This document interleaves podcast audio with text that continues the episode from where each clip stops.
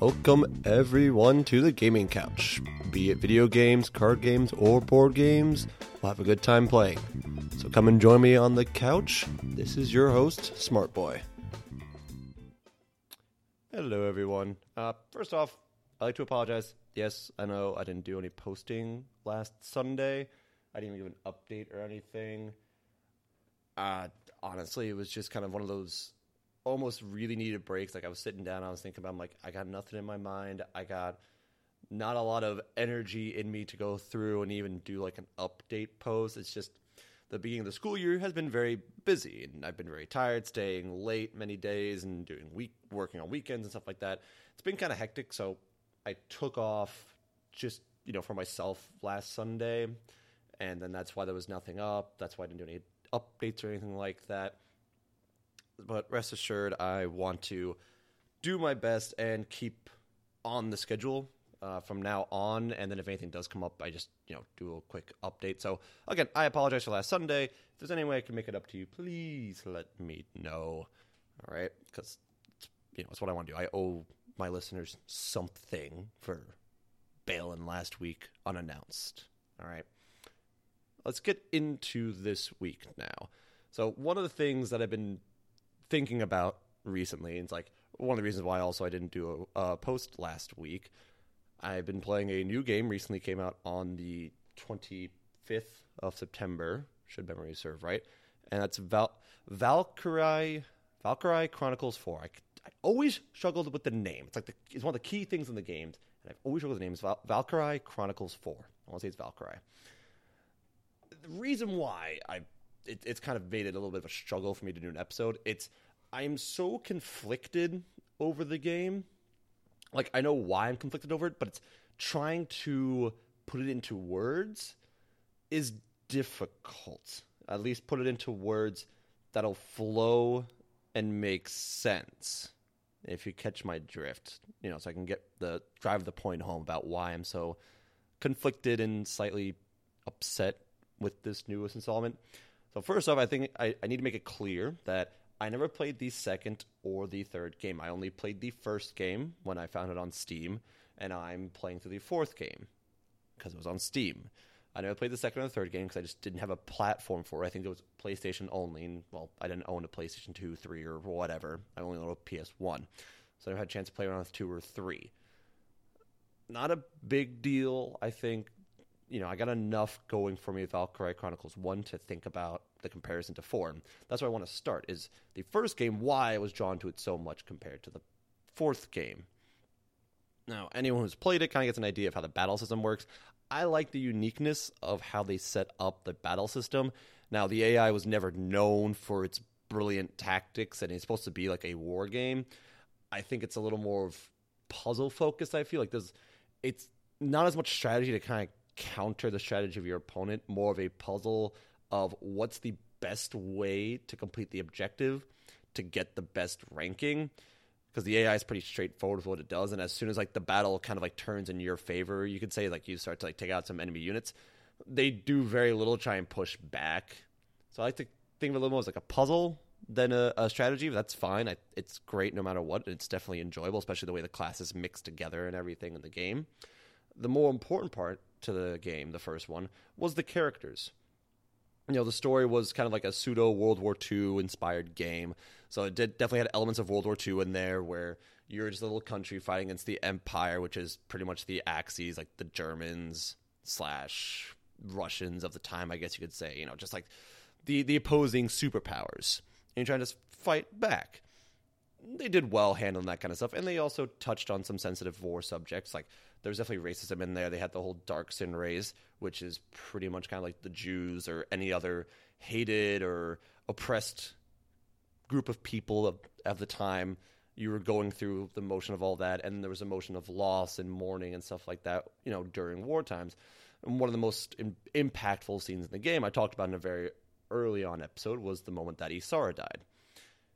You know, she is shot and killed, and then you spend almost a whole chapter in the game mourning the loss of her both you and the characters like there's plenty of time to show like this is what it's like to lose someone you dearly care about and you feel it like it impacts you as a player too because you know her just like the characters know her and you're trying to sort through all these feelings and everything of losing her. And at the end of the game, you know, there's kind of like a conclusion to it. Like you're you're a piece of her death, and then the very end, when I think it was Leon comes flying in with the plane she was working on to save Welkin and Alicia.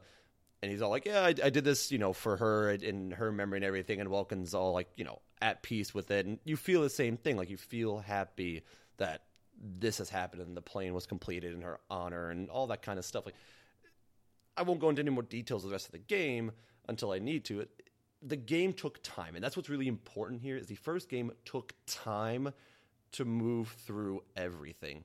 The fourth game, on top of the ridiculous, like mind-numbing stuff they put in it, it doesn't take time to sort through everything. And I'm trying to find where to start. I think the best place to start is the villains. Let's start there. That's the best place to start in taking time. So in the first game, you were introduced to the main four villains near the start of the game. There was a cutscene that kind of introduced all of them and kind of showed how they interacted with one each other and their various feelings and opinions on everything. You kind of got that early on. And then from there, there were some cutscenes here and there that showed them interacting with one another, you know, sprinkled into the main story. So you saw it from the Empire's point of view. And then when it came to combat, you rarely saw them on the field. And when you did, shit got real. Like there was a reason why, you know, the top lieutenant or one of these big bad leader people is showing up to the battlefield. Things got serious really fast. And I think the exception being Jaeger, when you first fight him near the beginning of the game, you don't encounter any of the Empire's leaders until after their introduction and after some time has passed for you to get to know them and understand them. Gregor's kind of the exception to that because he dies pretty early on in the game. Still, though, you have some time to get to know him a little bit. All right? Now, I'm going to say this right now because I didn't say it earlier, uh, but I think it's obvious at this point. You know, spoilers fucking everywhere for the first and the fourth game. First game, I'm not so worried about because it's been years, but the fourth game just coming out recently. Spoilers fucking everywhere. So if you're worried about spoilers, get out now before I go any further in this. And if you already played the game, you want to hear my opinion, feel free to listen. If you have to play the game, you don't give a shit about spoilers, stay and listen, obviously. So that's out of the way. Now, back to the point I was making. The villains in the first game, it took time to kind of understand them and also to understand their motives, too. Like, Maximilian had a lot of things going on, but everything in the game tied back to his ultimate motive of, like, pseudo Valkyrie status and using magical weaponry to take over everything, including the empire, because he was like a bastard son or something like that, and he was you know pissed off and had mommy issues. In the end, no matter what, everything came back to his motives, and it all made sense. Now, the villains in the fourth game, their motives don't tie in together. They all have different motives. And what sucks is that out of the shit show villains that they have, the coolest villain is wasted so there's, I think his name is Walz, W A L Z. I think it's how I pronounce it. Is like Wells, something like that. He's he's another tank commander. He's essentially the Jaeger of the fourth game. He is a tank commander. Now that sounds awesome because Jaeger was a fucking boss in the first game, and I loved him as a villain. I loved interacting with him. However, you don't interact with Wells that much. Your first encounter with him, you don't even know who he is. He just shows up at a pivotal conflict at the Siegwald line which is a major combat. It's probably one of the coolest fights in the entire game because it's the first time like you're out on the big scene in this major war, and it feels real. And like it's a three part battle you go through. He shows up there without any introduction beforehand. He's obviously introduced right there, and then he shows up and you have to fight him. Now, what sucks there is I have yet to get to know who this guy is. You know, this villain just shows up, and now I have to fight him, and he's a take commander. Okay, who is this guy? Now with Jaeger, yeah, he kind of did that to start, but there's a little bit of a cutscene before he showed up in the battle, so you kind of got to know who he was, and then immediately after fight, there was another cutscene with him and the rest of the Empire that you got to see like, oh, that's who he was. With this guy, there is no cutscene. Like you fight him, you beat him. He does a whole like, oh well, you beat me this time, and leaves. And then that's it. We don't hear from him in a cutscene at all. It's just this guy just kind of showed up and then left. Okay, weird. And then not much longer, doesn't take much longer, he shows up again. And you fight him again. And all you know is that he's a major hard on for Wallace and calls him his soulmate because, you know, Wallace was the first one to give him any real challenge. Okay, that's that's cool. I like the chemistry they have going on there, but there's nothing that drives me into feeling that this guy is my soulmate in sense like my my adversary. Like that's what they're pushing for is that he's your adversary and you are his adversary. I don't feel that because I fight him again all of a sudden when HQ is being burned down, but there wasn't any development of his character. Like I didn't really see much in the way of cutscenes to develop his character until then. And then the before I get into the biggest crime against humanity here, the problem is we have so many characters and so many different interactions going on that it's hard to give him as a villain the proper screen time he needs to build up this conf- this idea of adversary and being almost tied to him because essentially you are because he always shows the game is you know it shows that he's my adversary. I'm always fighting him but the problem is since i'm always fighting him one i know his tactics i know how to beat him and two he doesn't feel all that special. If i'm fighting him every like three missions i fight him it it doesn't matter who he is because i'm just i'm used to him. It's numb at this point. There's nothing special about him. Jaeger when jaeger showed up he only showed up like three or four times, I want to say, including the final fight with him. So when it reached that pivotal moment of fighting him head to head, and he's like, there's no retreat at this point, I have to defeat you here, it felt serious because I rarely fought him before, and he also modified his tank for the final fight. So it's like, okay, I kind of had an idea of who he was, but now he's changed himself a little bit to add some difficulty to it. Wells never does this. And then, like I was saying before, but the big crime against humanity, this will lead into something else later. The third time he shows up is in a cutscene. This is finally like a, an actual lengthy cutscene with him. But the issue is, it's a party crashing cutscene.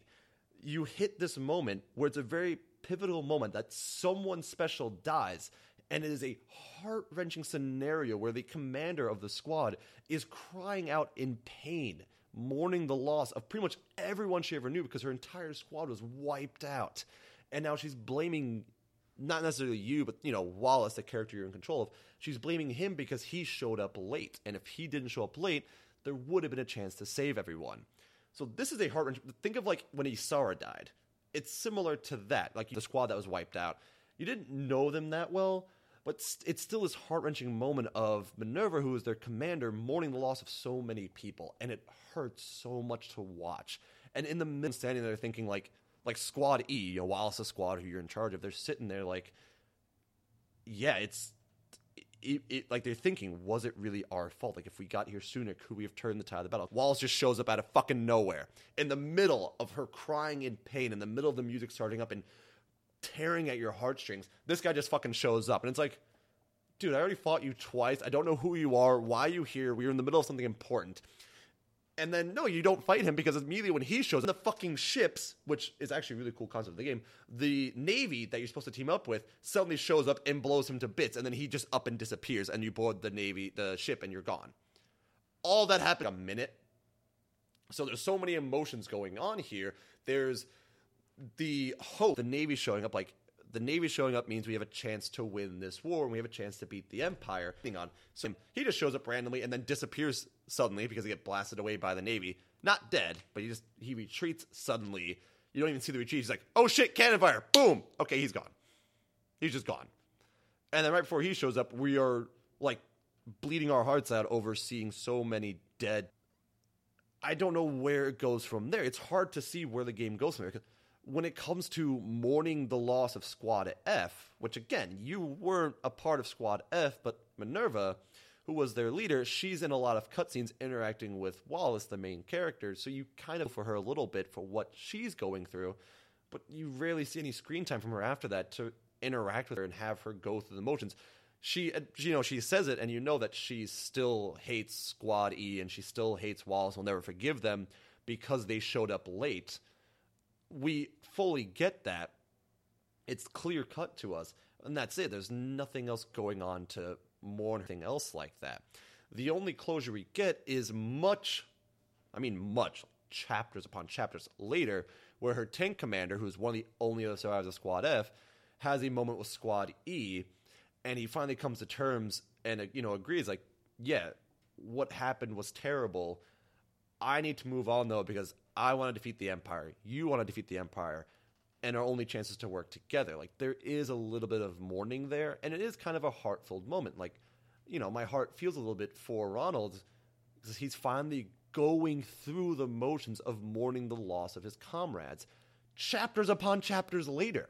You know, when in the first game, mourning the loss of Isara happened right away, and the characters went through the motion of it, and then it was still felt like you know, chapters later, there'd be like a little mention of her, and they'd be, you know, everyone kind of like like would wince a little bit because they're still going through the motions, and it worked because we had the major moment, the major cutscene of Isara dying. We got to go through that, and then we got to kind of live with that for a little bit. The characters got to live with that. In the fourth game, the death of Squad F pretty much meant fucking nothing and it's insulting because it's supposed to represent this game has a representation of war especially world war ii and the first game did that very well and the fourth game's taking place at the same time and we felt Isara's death we felt that impact but squad f uh, the impact that much with what happened because of how congested the scene is of you seeing them dead and you seeing Minerva on her knees crying out in pain. Now, Minerva, up to this point, was a very strong lead character. Like, she was a top lieutenant than him, and she shows it. Like you know, she shows her tactics, she shows her authority. She really shows that she's pushing for this win, and she shows that strength. And anyone tells you that, yeah, all Squad F fully respects her, so we we know who she is. And now to see her suddenly break down hurts because this is Minerva, the characters in the game. Like mentally, she's a very strong character, and she's breaking. And then it just ends suddenly and then we never really see her go through the motions of mourning the loss of her comrades ever again. The next chapter, there's a little bit of like her kind of just like being mad, but then she does the honorable thing and says like, "Yeah, I'm still mad," and she admits it's like, "Yeah, I'm still mad. I'm never gonna forgive you. I fucking hate your guts, Wallace, but I'm with you now, and I need to work with you if we're gonna win." It was a quick open and close kind of case for her going through the loss of her squad. Now I'm not gonna I'm not gonna beat a dead horse anymore. Like that was it's a terrible cutscene it really hurts the game overall. Going back to this idea of you know having too many characters, we get into side characters now.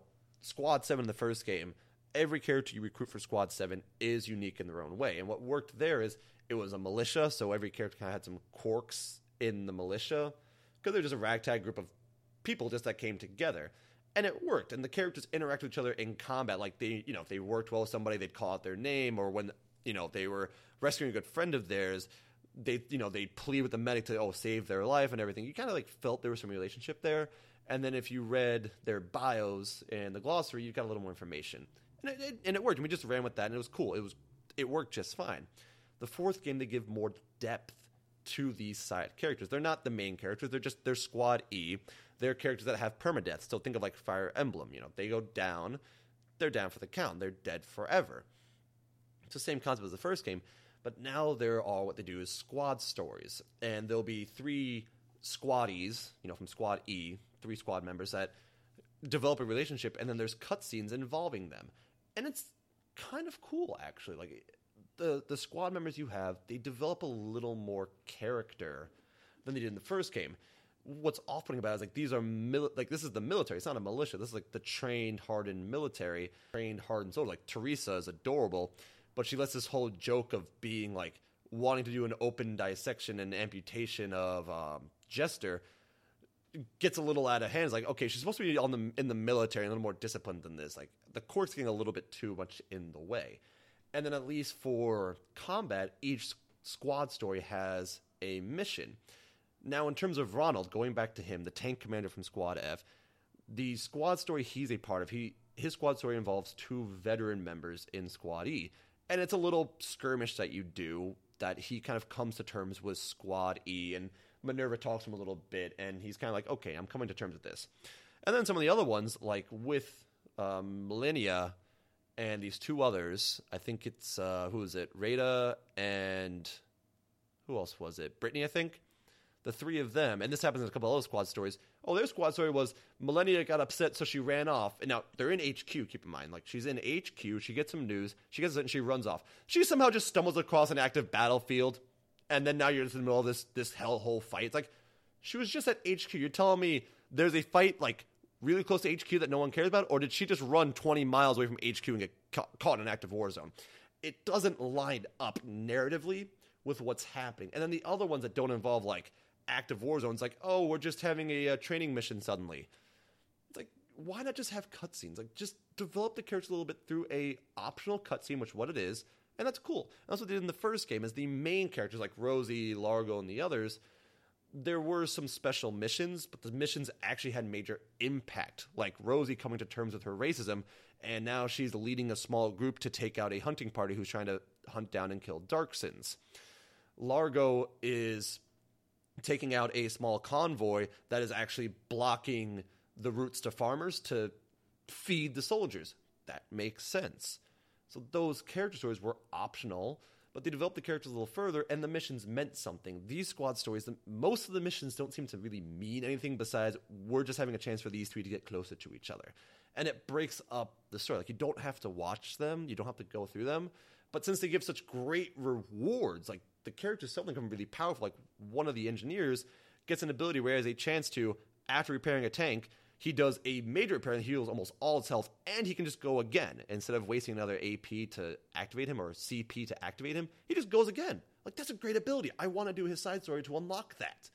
The side story just gets shoved in there though. It's a little upsetting that they're trying to cram all this information and all this character backstory into this whole idea of war.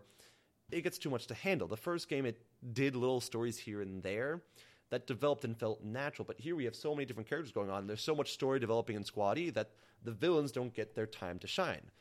So that when it comes to you actually fighting Walz and killing him, I just you know just recently today of this recording, like two hours ago, I did the mission where I end up fighting Walz and he died and I didn't know that was going to happen until the very end when the cut when he played a cutscene in game. He's like, "Well, this is the end. You know, one of us is going to live, one of us is going to die. So let's just let's just go." And he's really calm about it, which was really cool. But what sucked was one, I killed him in one turn because I knew how like how he played, and there was nothing new about him at this point. I was like, okay, I'm going to take my tank. I'm going to take my grenadier, who is built with anti armor, and I'm going to take a lancer. In one turn, boom, he's done. Operation complete and then his death scene, where the other commanders in the first game had a cutscene dedicated to them, where something's going on, and like Jaeger had this really emotional scene where he realizes what he's been fighting for was wrong, and he walks off into the flames and says, "Pretend I'm dead." And the few soldiers are left that are part of the Empire, like, you know, where are you going, sir? He's like, "I'm done. Tell them I died," and he leaves. Walz just his tank blows up, and then he's just dead.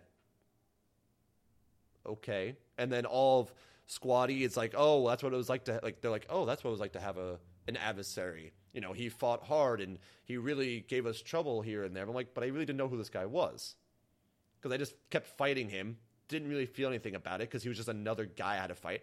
I was used to his tactics and I just killed him in one turn. Like he didn't prove to be a challenge. Like at the very end when it counted, there really was no challenge to him. And when it came to developing his character, the little bit of screen time he got when he started to get more screen time, he was actually a really cool villain, and he became very like empathetic. Like, you could actually relate to him a little bit with the way he felt about a few things. It's like I kind of understand where Walz is coming from, and he becomes a lot more emotional. And he kind of actually falls for uh, Chimera, Chimera, who's one of the other people in the Empire, of Valkyrie.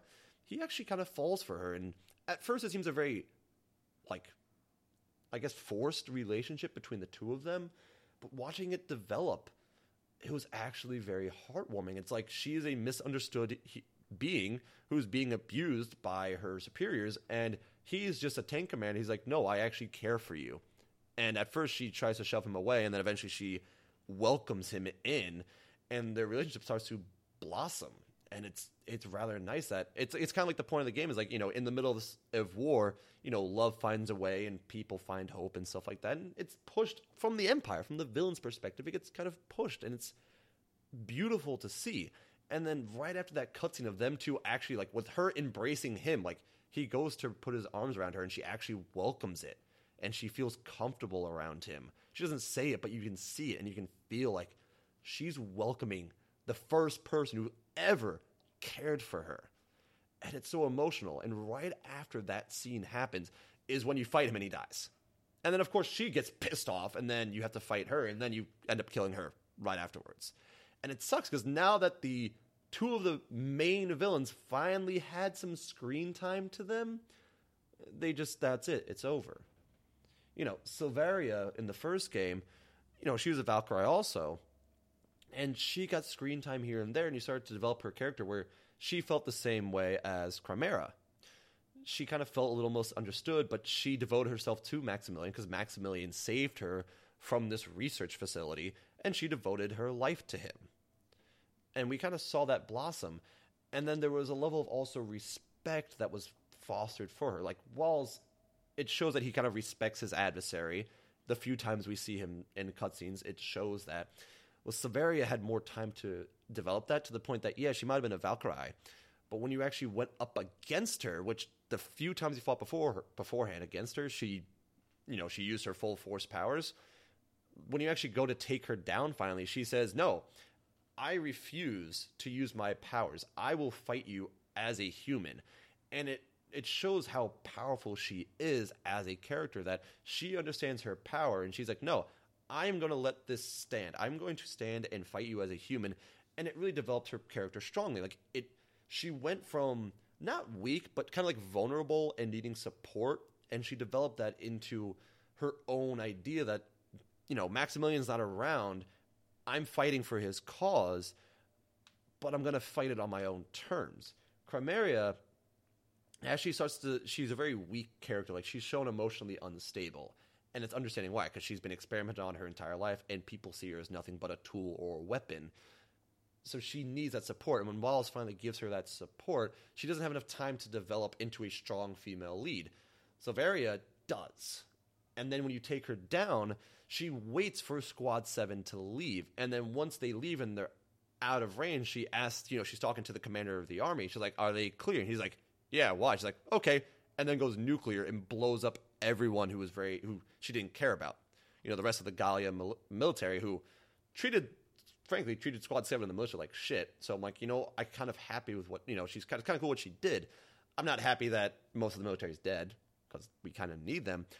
However, the way they went down, it's like the villain was showing us respect, and it developed that relationship for us. And then when she goes nuclear, and Welkin sees that, he's like, "Holy shit, what was that?" And everyone's like, "I think she just blew up," and everyone's like, "God damn." Like, first, we lost the military, this sucks, and goddamn, she waited for us to leave.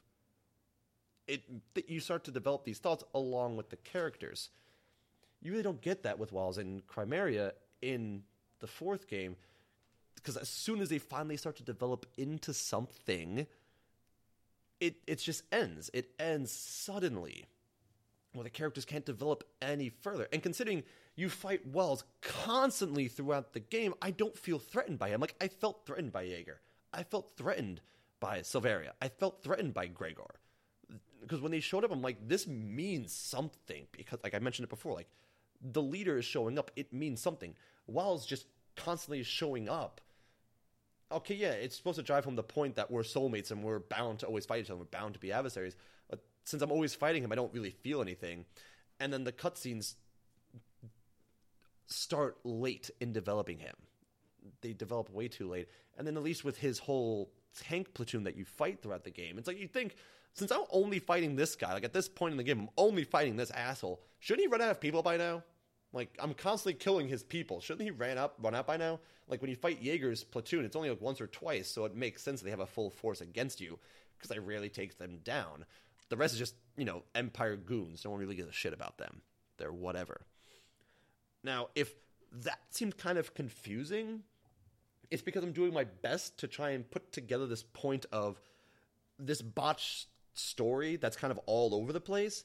I'm trying to explain it. So I apologize if this seems a little confusing because it's it's a difficult thing to comprehend on the outside, like not not playing through the game. It can be difficult to comprehend a little bit. Now, if you're not confused yet, I might confuse you now because we're going to get even crazier the first game pushed this idea of, you know, understanding people. They're not tools to be used or abused, both with like the Darcsens and the Valkyrie and all this kind of stuff. They they they handled it quite well because there was there was the Darcsens and there was the, the slave camp that you went through about a third of the way through the game when you took down Gregor. and it's you know it's a pretty emotional push, and the characters develop through it. And then when you take down, I hope I pronounce her name Selvaria. I've been saying that. I hope that's how I pronounce her name. I'm terrible with names. I'm sure you all know that. When you take out Selvaria, and you're understanding, you know, she was a human and she was understanding her role as a person, not just a weapon. You start to think about that a little bit more, and then it ties back to Maximilian at the end that he was always just pushing for power and been pushing for power constantly. All of it ties back to him. It's you know about two or three different story threads going on there, with him pushing into the capital of Gallia to take this giant spear that apparently exists there, and then go back to the Empire and take over. It ties back to that concept, and it gets a little weird at the end. It kind of falls apart a little bit at the end, you know, when they're trying to wrap up the story. It's not that bad though, because the majority of the game's held together pretty well, and combat wise, it's a little faulty, but story wise, it made sense. Here in the fourth game, oh my god, how like okay, so I, I talked about Walz and just two of the like fucking six or seven people that belong in the Empire that are your villains of the game. I only talked about two of them so far. Keep that in mind. We talked about two of them, and they're really the only two that really matter in the end. Like I haven't finished the game yet, but I really haven't seen anything of the other characters, the other villains, to really even give a shit. All right, so we have that whole mess going on, and then you have the mess. Like it's actually really cool to see Wallace develop in the military. Like he starts as just the commander of Squad E, and then when you join up with the Navy, he actually becomes head of like the guard on on the ship that you're on, the Centurion, and he's promoted to captain. And then you can actually issue orders both through him to your squad, and then for support from the Centurion in certain skirmishes it's it's actually really cool and it develops the story further as a character for him and the rest of the squad. I like that. The issue they had is with the ship came two other little problems. One was again these are like major spoilers. Keep an you know so keep that in mind. Was a little girl Angie who just randomly shows up all of a sudden, and she's you know she's like a I don't know eight year old or something like that. She's a very young girl. She just shows up on the ship randomly after you pick up some uh, refugees and they're like, wait, maybe she was a refugee. And then one of the characters, Raz, Raz who we'll get to later, he's all like, no, I, I know she wasn't because I counted 21 on, 21 off. I did it personally, so I don't know where she came from. And everyone's like, okay, we don't know who she is, but she, you know, she's very, you know, she's a kid. No one wants to just throw a kid off the boat in the middle of the winter. No one wants to get rid of the kid. So they take her in, and she becomes very helpful. And it's, it's kind of like it gives them something to fight for. Like it develops into a trait for one of the characters, Riley, where she's like, you know, a reason to fight. Caring for this kid. It's nice. We then quickly find out that, oh, the reason why Angie suddenly showed up is because apparently she's part of an experimental program where she's also a Valkyrie, and uh, she powers the ship. She's the engine for the ship you're on. Now, the, there's a backup engine that keeps the Centurion moving, but she's the main power source.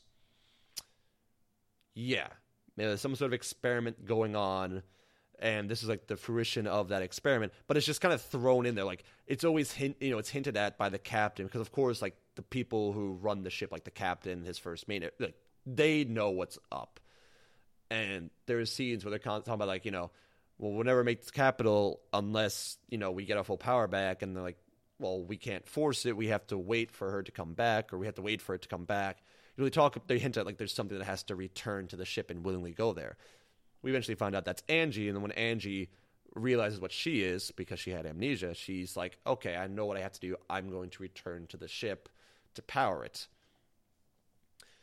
Yes. Now, it, there's supposed to be like an emotional push where Riley and some of the others in Squaddy discover that secret, and it's supposed to be this whole emotional thing, like, "Oh no, we, like, we lost Angie," but actually, you didn't. She just first off, she's still alive and she's doing this for all of you to survive. So you shouldn't be mourning the loss. Like, you know, it, it pushes the idea of sacrifice and like, why does a child have to sacrifice herself for the cause? Uh, the characters rationalize it like, yeah, this has to happen. So that kind of works. But it's like, what is this logic? Like, the Valkyrie are always pushed, like, the few that are left are can be developed as weapons and tools that's always been pushed in this series. Nothing wrong with it, but it seems it's like kind of out of the field. We already have one Valkyrie that we're dealing with, and that's the Winter Witch. That's Chimera. And in the first game, there was only two, Selvaria, and then eventually Alicia was awakened as a Valkyrie, and that's because of this whole other scene that happened with her that almost killed her. It was really well developed. Here, we're just suddenly partway through the game, just thrown in, this kid just appears, and then boom, she's gone. You know, after a few chapters, she awakens to her full potential. It's it's thrown in there, and the reason why also it doesn't work is we have enough story threads going on on top of this really just bullshit nonsense twist that we're going to get to real soon. It happens in the middle of all that. That the opening and the closing happen before anything else can really develop. In fact, the, the closing of it, where she goes back into the reactor, that happens before your final fight with Walz and you take him out. So we we're still in the middle, middle of developing him, and then we get thrown this. So you see what I'm saying about too many story threads going on? That there's not enough chapters to make sense of it. There's not enough cutscenes to make sense of all of it, and to deal with like. And keep in mind, this whole thing with Angie happens shortly after Squad F is obliterated. So now we're dealing with you know, oh hey, here's Angie. Let's feel better about this. We still have yet to mourn the loss of Squad F, by the way. Like that's still a thing in case you forgot. Just saying.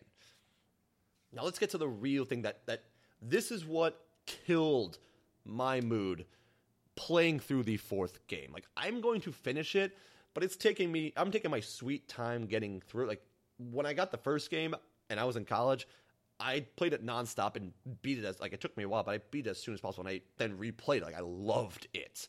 This game I still have yet to beat it and it's been what like let me see, two weeks maybe something like that since it uh, came out. Let me see. I'm actually checking the calendar right now. About two weeks. It's been about two weeks since it came out, and yeah, I know I work and everything. It shouldn't take me this long to beat this game. So this is what killed my mood. This I was playing the game for a couple hours back to back, and then I hit a cutscene. Sorry, I was plugging something in. Playing the game for a couple hours back to back to back, and then I hit a cutscene that killed my mood. So there's a twist in the game, okay, and bear with me here.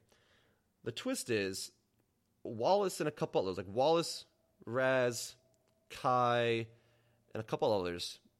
You know, when they join the military, they join the military as like you know close friends, like they're, childhood friends, and they join the military. So they go through the whole process of joining the Ranger Corps, which is an elite group of people, etc., cetera, et cetera. It, you know, it's, it's cool. They have the problem that since in the first game, these like Welkin doesn't know Largo or Rosie prior to the combat, you know, prior to the war, the game takes time to then develop their backstories together because they're they're naturally like them naturally getting to know each other, naturally talking. It feels normal. In this game, since they already all knew each other, and then Riley, who was a friend of theirs when they were really young, but then left. You know, Miles suddenly gives like, "Oh, this is how we all joined the military, by the way," and then you get ham-fisted a shit ton of exposition to you know make up for lost times that's that's just a, a, standard problem I feel that's in any storytelling, whether it's like a movie, TV show, or video game, where the the main characters already know each other. So let's come up with some random reason that oh well, since this character doesn't know who they are, we can give you all the exposition all of a sudden. Okay, so that's happening. Now here's where it gets confusing. Kai is a sniper in your squad, and she is female. When the backstories are going through, like you're starting to learn the backstory of Wallace and the others, like how they joined the Ranger Corps. Kai is a man, and it's hinted at before. There is a a scene that's hinted at that got a lot of. If you've been following the news at all, got a little bit of flashback that this is sexual harassment because Raz grabs Kai's butt, but then Kai fucking destroys him and beats the shit out of him. So I think it's actually a hilarious scene of Kai standing up for himself. I think it's a great scene because of what it did. But at that point, Kai hints that oh well i'm supposed to be a man not a girl so it's like okay so we already we already get this idea that kai is not meant to be a woman is supposed to be a man and then this backstory shows that kai is a man okay maybe they just had like a gender change thing happen i can work with like that's actually kind of cool i i'm okay with that i'd work with that it'd be actually a really interesting thing to show while you're going you know it's kind of like with the Darcsens while you're going through war you're dealing with oppression and now, with her being a trans person, we can now develop a story of okay, we're going through war as a trans person. This could be really interesting. Okay, no, you want to know why Kai is like, I'm supposed to be a man? Well, apparently, while they're going through basic training, the male Kai went off on some secret mission, randomly comes back at one point, like his good friends Ray, Raz and Wallace, who you know they're squatty people. They they don't know where he went. He just shows up one day with a bullet wound in his leg, and they're all like, "What the hell happened?" He's like, "Oh, sorry, I can't explain anything. Top secret, yeah, you know the standard bullshit that they use in storytelling to say like we'll tell you later is I can't tell the characters. And he's like, well, I you know, well I can't just go AWOL, so uh, I have a plan. Like, okay, what's your plan? My sister's going to take my place. Here's the problem. His sister is for lack of a better term, her figure is well defined as feminine, okay? So it's not like in Mulan, like Mulan had kind of a mas- muscular build, like a, a masculine build that she could pass as a man. Liana, who's the name of his sister, who then turns into Kai, she cannot do like she is by all accounts a woman. So there's our first problem. Okay, the second thing that comes up is well, because she's supposed to be taking his place, she has to pretend to be a male Kai. That none of the uh, so none of the superiors who are making them go through this training to become rangers pick up that there's been a switch. Okay, what about the rest of Squad E? And the rest of Squad E, they find out they're like, okay, cool, whatever, we'll help you. Like they're just suddenly on board with trying to make this very feminine appearing woman appear male. And again, it's just like ham fisted. And then the realizing on the cake and this whole weird twist is in the game in the beginning of the game it's shown that she's a pro sniper. Like she's pushed as an expert sniper and it shows. Like there are cutscenes with her sniping assholes here and there. It's it's, it's phenomenal watching that. So then there's a mission an actual mission where you and Raz have to sneak around this training ground and shoot at these targets because suddenly Kai can't hit any of these targets and they want to make sure that the instructor doesn't catch on that Deadeye Kai is not actually Kai because Kai is known as a as a, male Kai is known as a great sniper, so they have to pretend that female Kai is a great sniper. First off, the mission is stupid the way it's executed, uh, with you just sneaking around and not being spotted by soldiers, so then shoot the targets. It's just a random stealth mission for no reason. But why does it need to happen? Because female Kai is already presented as a pro sniper. Oh, you want to know why she was doing a shit job at sniping? Well, you find out after the mission that her sights were off. Okay. If her sights were off and she's a pro sniper, couldn't she tell that the sights were off? Like, shouldn't she know to recalibrate the, the sights and be like, okay, now I'm good, I can do this? There was no point for that mission because if she was this expert sniper that she's put out to be, she should know when the sights are off. Even if the rifle was like she states that this rifle is different than what I'm used to, she should still be able to like figure that out, right? I think. Now, I'm gonna go. This this storyline continues. Like this story thread continues because you're still wondering why did the brother leave. Well, eventually we find out that well, we're gonna call him for uh, Forseti now, because it turns out that male Kai, the brother, left to join the Empire, and he goes by Forseti now. Now, again, I haven't beaten the game completely, so I don't know everything, but I'm going to take a pretty executed guess right now. He has a belief that the Valkyrie are being abused as tools, and that shouldn't be happening. So he joins the Empire to this weird double agent thing because he knows the secret of the ships, the, the different uh, Navy ships that you're on, he knows the secret that a child or a Valkyrie is being used as a tool to power the ships. So, you know, and I know this because cutscenes go through where he's he's the one in charge of the skirmishes against the Navy. He's all like, let's disable the ships and take them over. Let's disable the ships and take them over. And at one point, one when two the, one of the ships gets blown up and the other one goes nuclear, like they self destruct, and he's like in pain and like he's crying out, like, no, I couldn't save them. I wanted to save them, et cetera, et cetera. So we know that he's joined the Empire to try and capture Federation ships uh, to save them, and then he's going to use it against the Empire, I guess, to then shut down the research facility that they're using. I think is where they're going with this. But again, it's it's really convoluted. And then his sister is supposed to be a spy for him, and she's like relaying him information through a radio to say like where the Navy is going, so he can keep up with them. Okay, let's let's like this is what I've seen up to this point in the game. So let's try and dissect this a little bit, okay? I like the conclusion of it where the brother's a traitor and he's trying to do X, Y, and Z. That that's not a bad story thread. It's the way it's executed. The the beginning of it, when they first initiate it, is what kills me.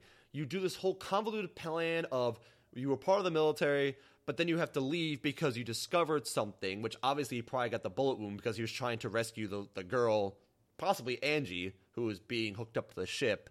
Maybe that's why he got the bullet wound, and that's why he had to go AWOL and leave. Okay, why do? How about we do this instead? You want to push the idea that that Liana, his sister, who is now Kai, this is why I'm having a hard time explaining all this, is helping her brother by being a spy. So instead, what about this? Why why not make it where the actual Kai, male Kai, never joined the military? Just hear me out. What if we made it where he never joined the military and just he found out some secrets that the Federation had and then bailed and went to the Empire? His sister, being a patriot, decided to join the military instead because her brother left. So she decided to take his place from the beginning. So everyone understands that this is Liana, this is Kai's sister.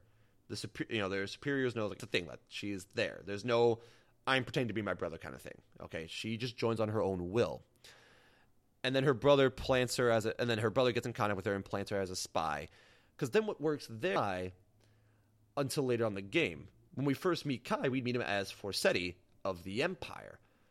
And then we'd wonder why is Liana a spy? And then when we find out that oh, they're siblings and she's now coming to terms that she shouldn't be listening to her brother anymore and she's her own independent character. That whole scene of like when that happens that she like everyone's like, "Holy shit, you're alive, Kai?" that would have hit us really hard because we would have been like, holy shit, everyone knows who this guy is. And wait, that's why Lania was helping him? We suddenly we get hit with this twist. And it it would work so powerfully because we're like, holy shit, one of the main villains is our main characters. And now she's coming to terms with because she was leaking information to him, thousands of people, because it was her fault. Now, she already goes through that, like the emotions of that. It's very dragged out and she goes through like five chapters of saying nothing. So it's very drawn out, but that does happens. It would have put more force on that because now we're actually seeing, you know, we are as confused as everyone else is as to why she's going through the terms of this. We're not dealing with this whole bullshit of like, well, she shouldn't really be there because she's pretending to be a man. Like, the thing is, it goes back to this very convoluted of why she's there. And if we remove the first twist of her pretending to be a guy and them doing all these these wacky shenanigans to keep her keep her from her cover being blown, and then now they're part of the Ranger Corps and they're doing their own thing. No one gives a shit anymore because well, we don't have to worry about reporting to our superiors that we have a female, and we focus on the emotional moment because it is very emotional of her dealing with her guilt and saying, "Piss off, brother! I don't care for you anymore," and then everyone else is like, "Holy shit, our friend's a traitor." it becomes a lot more impactful, and it also becomes impactful because Raz, who is a very cocky, arrogant douchebag, he's an enjoyable character for that reason. That he's very like he pretends he's invincible, and he always plays that card. It, it's enduring, but it's it's entertaining at the same time seeing his character like this. And what makes it so interesting is the reason why he pushes all this is he has a tough time dealing with his emotions. And it's said like he's always like Wallace, who's a good friend of his, like yeah, he's always struggled with his emotions. And then we suddenly find out that one reasons why he struggles so much is he's in love with Liana. He's in love with Kai's sister since they were ever young. And then he finally, after Kai is, oh, sorry, Liana, the sister, as she's going through the terms of guilt of killing thousands and being a pawn for her brother who's a traitor, Raz comes up and he's like, I don't know what you're doing right now. I don't know why. I want you to know that I'm here for you. Suddenly his character greatly develops. And then she suddenly goes through, like, she actually just slaps him in the face and, like, bitch, what? And then she comes to terms with the two and she's like very similar. She's like, holy shit, someone actually is like cares about me, like genuinely cares about me. And, you know, he might not know everything that I'm doing as a spy, but he's accepting me. When Raz actually finds out everything, he's still like, I don't care you know, everyone else still welcomes her in Squad E. They're, they're still totally fine with her because she's been with them since the beginning. But Raz is still very supportive of her. And it lets that, it's an adorable relationship. Like, I love seeing the two of them together on screen, even though it doesn't, like, they don't push the relationship too much. But there are two scenes. The first scene, her kind of like denying him at first and saying, "Hey, I need time to think about this," and then the second scene when she actually comes to terms with it and hugs him and kisses him on the forehead and everything, and he's like, "Holy shit, she actually has feelings for me." It's it's wonderful to see and fight for something, and it's it's emotional, and I love it, and I love seeing the two of them together. Again, I'm still having I'm having a hard time coping with it because I'm still dealing with what was the bullshit? Like we didn't need this bullshit twist at the beginning of her pretending to be a guy and everything, and then also it distracts from all the other story elements because now we're just doing we're intertwining so many different characters and so many like twists and turns that it, it, we're taking in too much. And then Belgar, who's another villain of the Empire, who's supposed to be leading this whole special organization that Forseti, who is Kai, is a part of. We don't see much screen time of him until after we take out Walz and Crymaria, and it turns out that, according to him, through being like this very bipolar scene of him talking to himself where he watches one of the ships blow up and he's like all like oh al my good friend. He says like al my good friend a number of times.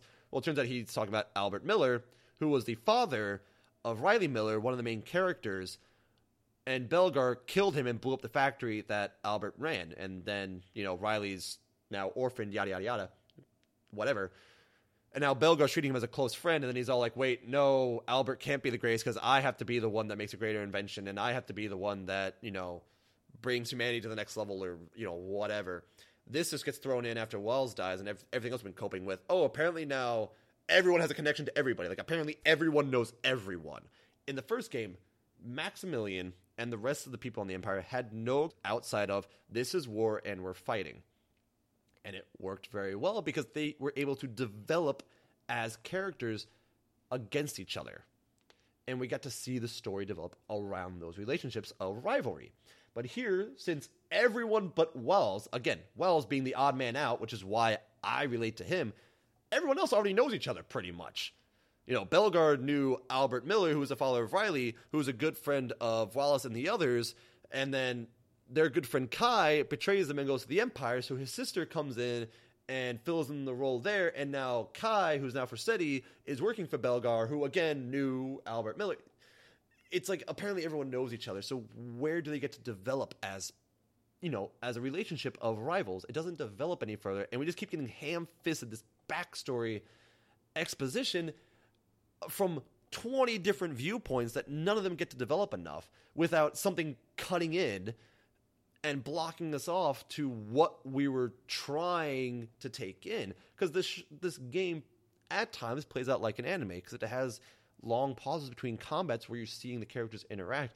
And it worked well for the first game and I loved it because you got to see the characters grow.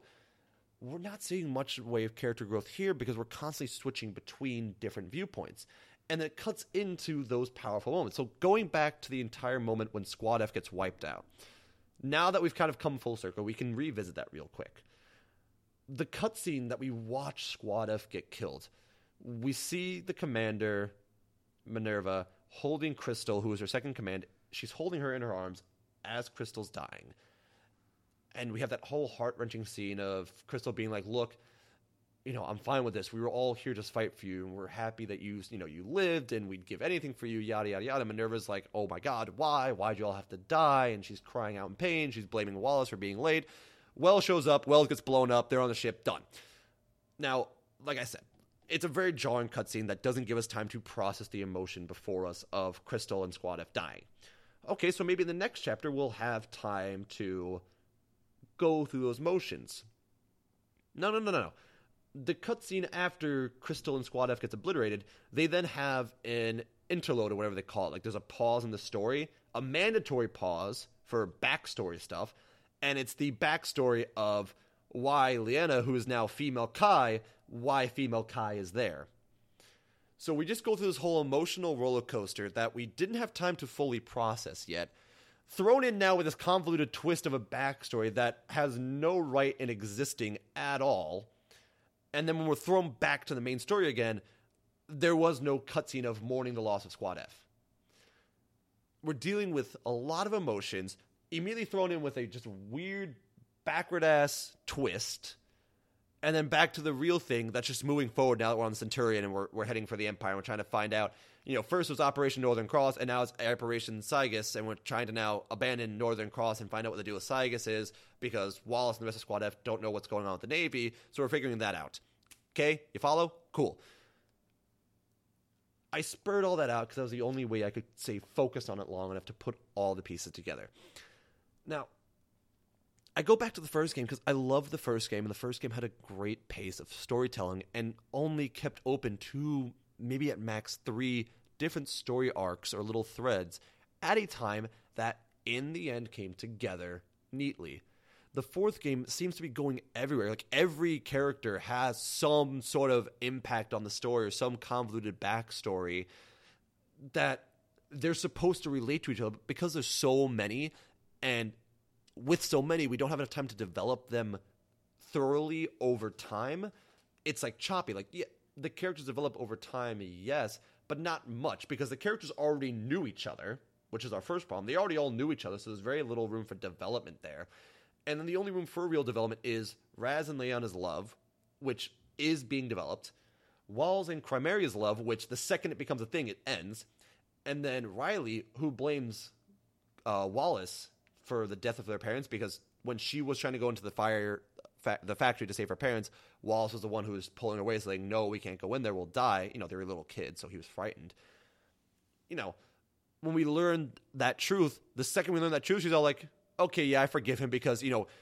When he was a scaredy cat as a five year old kid, now he's a you know twenty three year old or whatever grown up, and he was able to lead a mission to uh, liberate this town. Okay, I forgive him. It just happened instantly it's like, of course, the guy's going to be more mature. He's, you know, 20 years older, so maturity is a thing, and he's a squad leader and tank commander. Maturity shows. But since Riley just immediately forgives him, we now go on to their love story and how those two have a thing for each other, which again is kind of cute because it where Raz is very blunt with everything and shows his emotions, those two are a little more like kind of like timid around each other, like they're a little more passive and calm. So it's a different development compared to Raz and Wallet, Walls, who are very similar with developing their love. It's kind of cute to see. It's like she forgives him instantly. When we suddenly learn about why she hates him, and we learn why everyone in Squad is kind of like, okay, this is going to be a problem because Riley Miller doesn't like Claude Wallace. This might be a problem. And then like ten minutes later, oh no, she forgives him. We're cool. And and like you know, Leanna asks, Are "You sure you forgive him?" And she's like, no, yeah, I, I like it. It was a long time ago, and he's shown that he's grown up and he's not scaredy Claude anymore. It happened so quick.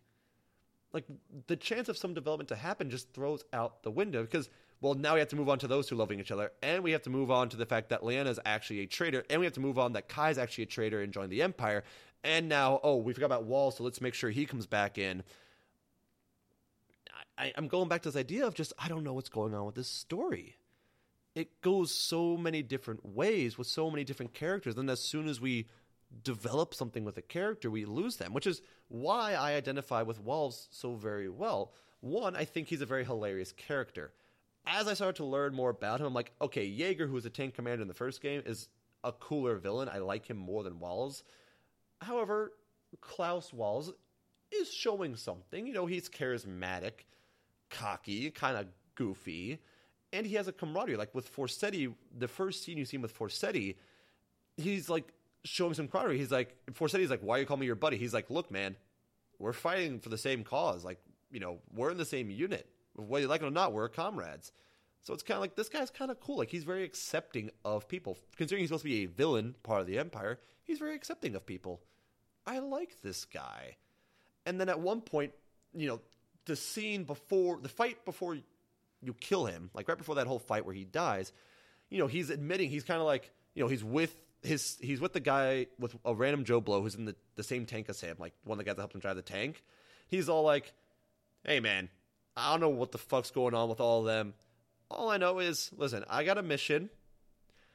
I'm taking care of Chimer- Crymaria, so she doesn't lose her shit. You know, I love her. I'm gonna I'm gonna help take care of her. We're just gonna do what we gotta do. He admits to being like, I don't know what the fuck's going on with anything.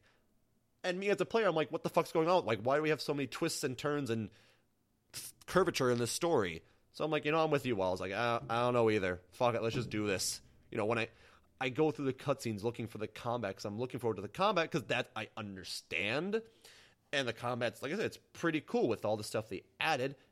It can be really enjoyable for skirmishes. And each skirmish, they, they like to add in like little tricks each skirmish, like some uniqueness. Like when you first reach the snow, you don't have your winter gear. You move slower because you're freezing. And then if a soldier goes down, they'll bleed out quicker because of the fatigue from the snow. You know, there's a moment when you're fighting a the last time you fight Walz, that they're all like, well, the crystal sea is starting to shatter and fall apart from one of the ships going nuclear. So there are areas of cracked ice that an explosion could destroy the ice, and anyone standing on it plummets into the freezing cold water and is killed. The the combat's really cool. So I get to that because it's straightforward and I understand it. And then the story comes back and I'm kind of like, eh? Like, Angie is no longer a part of the story, so that's taken care of. But like, okay, I guess she's a super weapon that's powering the ship like okay, let's just work with that. And okay, Leona's finally saying I'm no longer going to work for my. Okay, that would have been a really cool story arc if we didn't have this whole bullshit of you pretending to be him in the first place. That absolutely made no sense whatsoever. Like, just Google it and like look at her figure and then look at Kai's figure, the, the actual Kai, the male Kai, and he'd be like, "There's no way this should have ever worked." Okay, no possible way. Raz falling in love with Leona. Okay, that's kind of adorable. Let's build off of that. You know, Riley where he gives Wallace suddenly, and now she's falling in love with him. That was really sudden, I guess. Okay. Oh, Wallace was starting to fall in love with Crymaria. And Crymaria, who the few times, again, when I say few, I mean very few in the terms of amount of cutscenes they have in this game, very few, like five at most out of like a hundred. You know, we're seeing of Crymaria, she's mourning, she's all like, you know, she's been told time and time again that she's a failure as a tool and a weapon and no one cares about you. So she's just trying to be useful, and she actually has a very powerful scene where she's crying in her room, and Wallace comes to support her, and she almost kills him because she's like, "Leave me alone. I don't care for you." Okay, let's see where that develops. That seems kind of cool. And now that she's accepting someone into her life who's there to support and care for her, oh, they're dead. Okay, so uh, now they're dead. Oh, I guess Belgar knew Albert Miller at the start. And Belgar at first was shown as just a really meticulous scientist, but now he's having a weird personality like disorder complexity thing where he's cherishing and you know believing in Albert Miller, but then he says, "No, I'm better than Albert Miller." I guess that's why they, he killed Albert Miller's because he wanted to be better than him, so he killed him and stole the research to then better himself and say that I'm the better scientist. I guess. And then we're still dealing with this whole Forseti slash male Kai thing, and his whole thing that's going on with the Empire you see where I'm getting at? I'm trying to figure everything out and I'm trying to tie it all together. When the first game, anything that happened with the militia, it was all tied to them developing as a team and fighting for the independence of Gallia. And then anything beyond that that dealt with the overarching story tied back to Maximilian's plan to become a super weapon and take over the empire and Gallia had a had a secret weapon buried within it. There was a secret that no one knew about except for like two people that he caught wind of. He was trying to take that, and that was it. Like that, I'm done. Like that's that's a synopsis of the first game. You know, it dealing with war, dealing with mourning the loss of loved ones, and growing up and becoming mature and adults, and learning to work together and work through our problems and our quirks, like you know, being a racist, hating people stuff like that, coming together to fight for one cause. That's it. I, I gave the synopsis of the first game, quick and easy. I gave you all. I gave you all the story you need to know. I gave you any twists, which there were none, except for Alicia actually being a Valkyrie, which develops nicely with someone shooting her to awaken her potential because he believes that until she awakens to her true potential, they have no chance against the Empire who has a Valkyrie. There you go. You you got the only twist in the game you got the overall gist of the story. Okay, the fourth one, I, we've been talking for like what, 50 minutes now. I'm trying to go through just a couple points of the fourth game. I I mostly use this as a chance to kind of like not vent and rant about the fourth game, but to try and piece together where the game is faulting. I, I still believe that the game is enjoyable with the combat and the few emotional scenes they have when they show up, as much as they're incredibly short lived and are not given the justice they deserve, they're still powerful and I still like I remember them. Like I, even though it just happened, I will forever remember the scene of Wallace, Walz holding Crymaria with the sun setting in the distance over the crystal sea. It is a beautiful scene and it's a very heartwarming scene because these are two outcasts that are coming together and supporting each other. I'll always remember the scene where Lyanna was covering Raz, who once again ran off like an idiot to kill a bunch of Imperials. She chases after him to give him cover covering fire as a sniper, and she's actually shot. That scene alone, I got PTSD to when Isara was shot and killed. I'm like, don't you tell me that she's gonna die too now. I'll always, even though that scene happened at the very beginning, I still remember it clearly. And there's an entire mission around you first dealing with your first encounter with Walz, who's pushing against you, trying to take your camp, which you have to defend, otherwise you lose the mission, and then trying to get to Raz in time to evac Lyanna and save her life. I will always remember that because how powerful of a moment that was. That holy shit, she might die. And after I saw in the first game, snipers are kill take the kill shot in this game, so I know this is something fucking serious. Those moments are really powerful and make the fourth game good. And a majority of the missions, with some of the unique elements they put into it, are enjoyable and a slight puzzle of themselves trying to figure out what to do to be successful. Yet that's not what made the game great. That's not what made the first game great. The the combat was enjoyable, yes, but the highlight was how the characters interacted and grew with each other. And in this game, there is very little character growth, and the character growth that is there is stuffed in with so much other character growth on top of the character growth of everyone in Squad E with the side stories that you can do if you want, which you should do because you get nice rewards from them. All that gets piled on top of each other within a convoluted story of so many fucking twists and turns. I'm losing sight of everything. And it's hard, like, you know, to pick up the controller and be like, let me complete this game because I'm not like, I'm enjoying the combat, yes. And, you know, at this point, my favorite character, Wells, is now dead. The only other decent person there is is Raz. I'm I'm enjoying his character too. There's not much more for him to develop now. Like he already confessed his love to Lyanna, which is a very great and powerful scene. You know, that's all we need for Raz. So I'm like, you know, who am I hooked on now? This, I'm not really hooked on any character because I had a time to get to know any of these characters. You know, I, I didn't get to develop with them. In the first game, I got to develop with Welkin Alicia, Isara when she was alive. I got to develop with Largo and especially Rosie. I developed with them as the game went through and held on to that. I'm not getting a lot of that here. My recommendation for this game, beyond this fucking now hour long rant I've been going on, if the game's on sale, pick it up. Especially if you played the first three games. If you're a fan of the series, pick it up. Especially if it's on sale, pick it up and just play through it. I don't know me, I, I might be crazy. People are giving it good reviews. Some people are giving it bad reviews. You know, it that happens. Good and bad reviews get put up for games. Maybe I'm just crazy. Maybe I'm thinking too much on this. And in truth, the game is is expertly made and it has a good story to it. Again, I have to beat the game fully to to get all the plot points, but I think using an educated guess based on what I've seen so far, I think I get all the plot points at this point. And they're not very hidden plot points either. Like it's you know when I first saw Lyanna with the um, the walkie talkie, I'm like, oh, she's talking to her brother. Like it was obvious because I because before she gets the walkie talkie, you see a cutscene with Forseti, and you see his face like, oh hey, it's Kai because you know you recognize his face, and then Lyanna gets the walkie talkie like, oh, she's talking to her brother and being a spy. It's not a well hidden twist, you know. We that's why when the scene happens that she's breaking bonds with him, it could have been more powerful if we didn't know that Forseti actually was her brother. It was really obvious, all that kind of stuff. So yeah, I might be thinking too much into this, and my rant at this point, because it has turned into a rant as much as I didn't want it to, it has turned into a rant.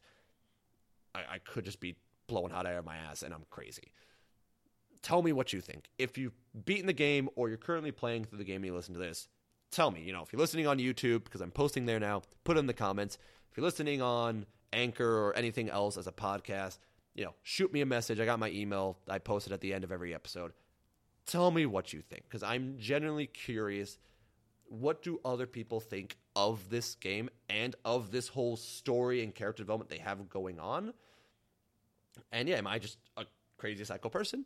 Or do you agree with some points that I've been making? I want to know. I genuinely want to know. All right. This is going to end my my whole talk of this game. I, I was trying to avoid speaking of this game because I didn't know where I'd want to go with it. I'm happy I did though. Cause it, it's a lot going on, and as much as I didn't play the second or third game, I'm a huge fan of the first game. I think it's a, you know, it's a very well made game for storytelling and dealing with issues of war. So I had high hopes for the fourth game to pick up the mantle and keep going. It's a very 2018 game, okay? The one thing I didn't talk about, which is going to take me two seconds to talk about, on top of all these weird twists and turns going on, like I said, it's a very 2018 game. You know, every man's falling in love with a woman. Uh, there's a it's since considering it takes place as World War II era. Who the fuck said T and A like tits and ass at that time?